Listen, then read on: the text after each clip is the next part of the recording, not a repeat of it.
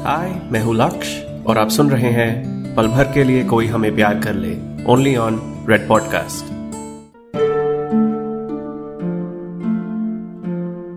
पल भर के लिए कोई हमें प्यार कर ले.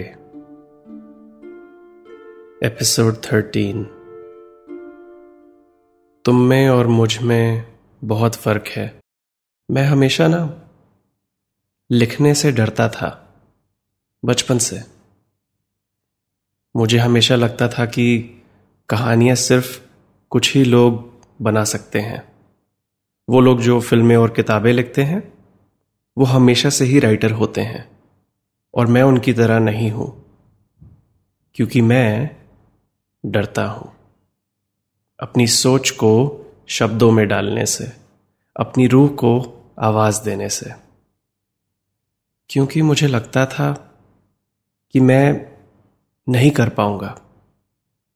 ऐसा लगता था कि जैसे कि मेरी सोच एक एक समुंदर है, जिसमें मैं तैर रहा हूँ, और हर तरफ़ सिर्फ़ पानी ही पानी है। और उस सोच को लफ्जों में डालना, किसी एक बात के बारे में लिखना, ऐसा लगता था कि मैं इतने बड़े समुंदर में किसी किनारे को ढूंढ रहा हूँ। लेकिन मैं नहीं जानता कि वो किस तरफ़ है। कभी इधर तैरता तो कभी उधर, लेकिन कुछ नहीं मिलता क्योंकि ना मेरे पास कोई दिशा थी, ना कोई मंजिल, और ना ही उन्हें जोड़ने वाला कोई कंपस। तो काफ़ी साल मैंने सिर्फ़ तैरने में ही लगा दिए।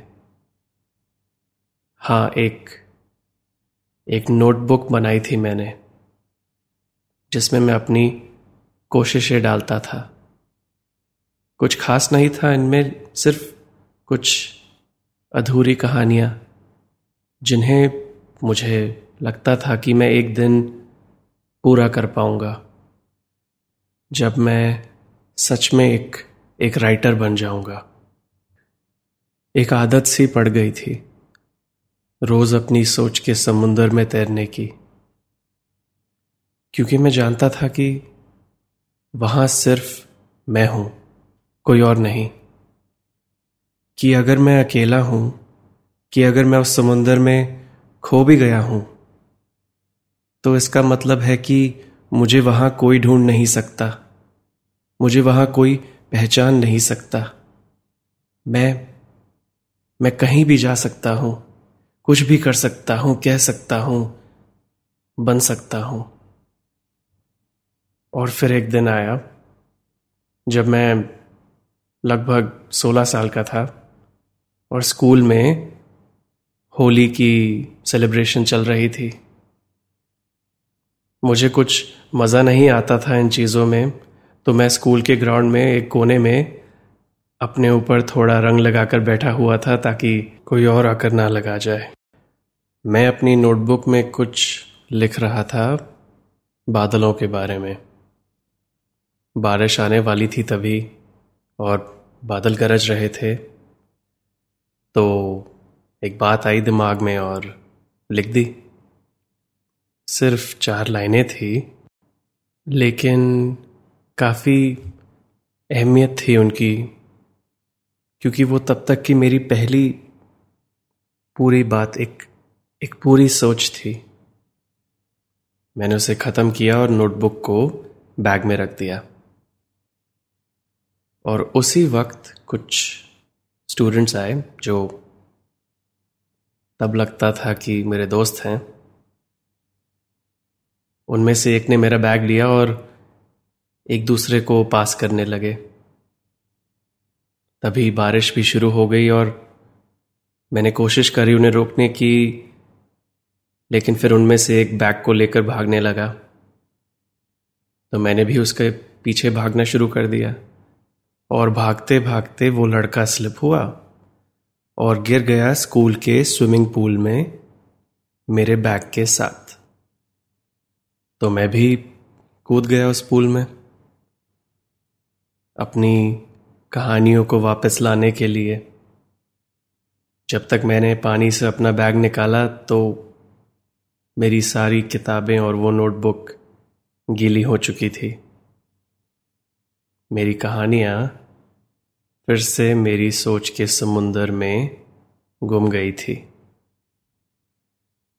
उस दिन के बाद, काफ़ी महीनों तक मैं कुछ और लिख नहीं पाया। सोचने लगा कि मैं कुछ ना ही लिखता तो बेहतर होता। कम से कम मैं इतना अधूरा तो महसूस नहीं करता। मैं फिर से अपनी सोच के समुंदर में तैर रहा था। लेकिन इस बार मुझे दूर दूर से कुछ किनारे दिख रहे थे, क्योंकि ये शायद वो दुनिया थी जिसे मैं पहले ढूंढ चुका था। तो मैं रोज उनकी तरफ़ तैरने लगा। अपनी उस नोटबुक में मेरी फैली हुई इंक को फिर से भरने लगा। लेकिन प्रॉब्लम यह थी कि मैं जितना भी उन किनारों की तरफ़ तैरता, वो उतने ही दूर हो जाते। वो कहानियाँ, वो लफ्ज फिर से नहीं मिल पाए मुझे। और अगले दो साल तक उसी नोटबुक में अपनी उन अधूरी कहानियों को जोड़ने की कोशिश करता रहा मैं।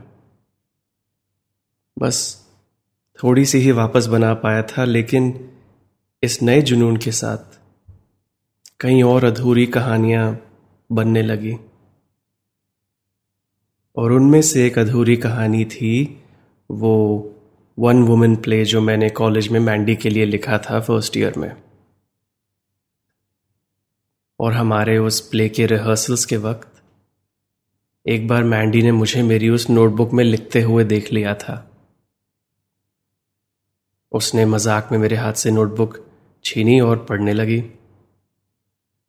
जब उसने मेरी नोटबुक की हालत देखी, उसके फटे हुए पन्ने, उसकी फैली हुई इंक पर मेरी दो, तीन, चार बार फिर से लिखी हुई लाइंस तो वो चुप हो गई। मैंने जब उसके हाथ से वापस नोटबुक ली तो उसने मुझसे पूछा कि, ये सब क्या है? तो मैंने उसे बताया वो होली का दिन और उसके बाद जो सब हुआ शॉर्ट में।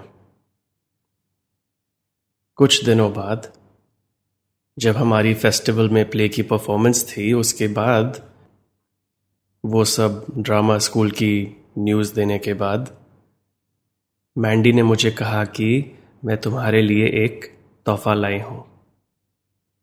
और फिर उसने मुझे एक एक नई नोटबुक गिफ्ट करी।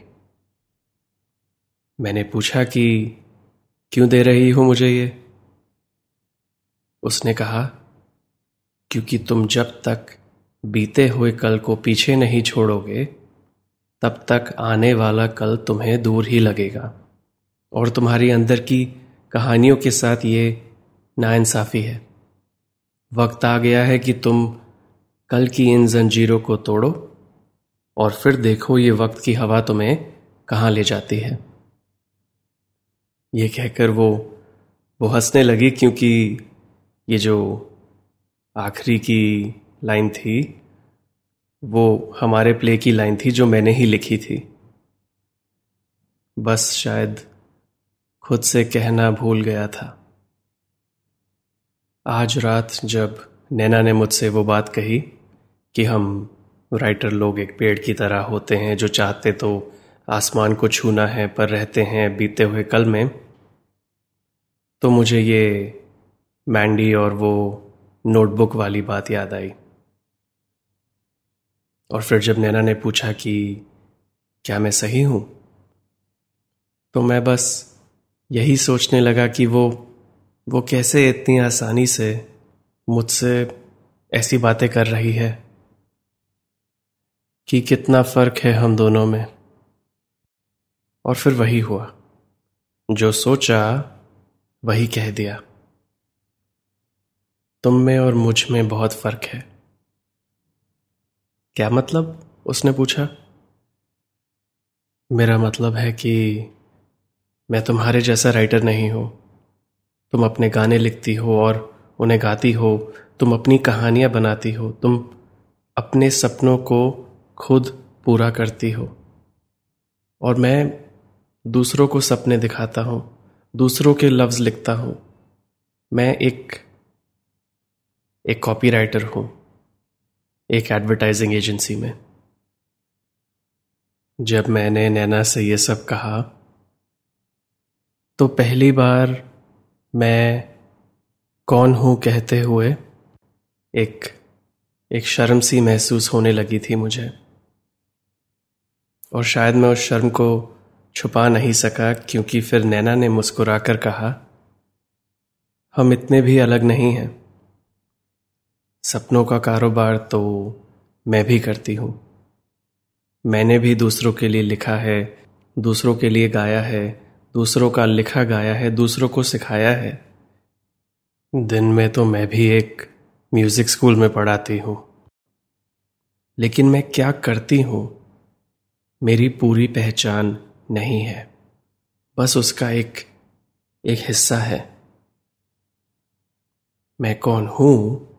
मैं क्या करती हूँ से बहुत बड़ा है। तो अब सवाल तो ये है। तुम कौन हो?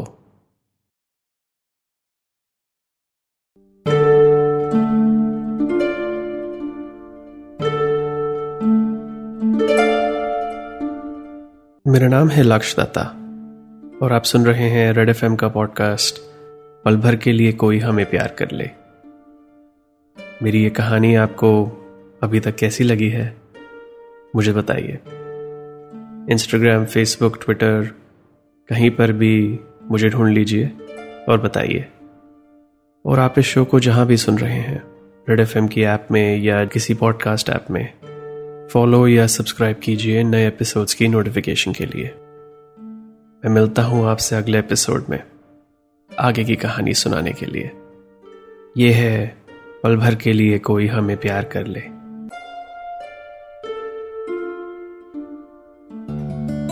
यू आर लिस्निंग टू पल भर के लिए कोई हमें प्यार कर ले ओनली ऑन रेड पॉडकास्ट